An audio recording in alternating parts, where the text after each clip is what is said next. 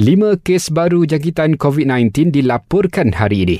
Menurut Kementerian Kesihatan, dua daripadanya merupakan kes import, manakala tiga lagi adalah kes penularan tempatan yang dikesan di Melaka. Sementara itu, enam belas kes pulih dicatatkan, menjadikan kes aktif berkurangan kepada seratus tujuh puluh tujuh. Sementara itu, premis perniagaan tidak diwajibkan catat suhu badan pelanggan yang berkunjung ke premis mereka. Sebaliknya, jelas kerajaan hanya nama dan nombor telefon perlu direkodkan jika pelanggan tidak gunakan aplikasi MySejahtera.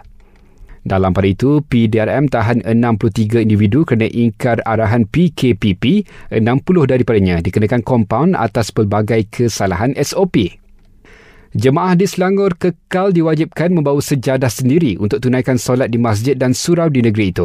Jabatan Agama Islam Selangor berkata, keputusan itu dibuat sebagai langkah keselamatan untuk mencegah penularan wabak COVID sembilan belas.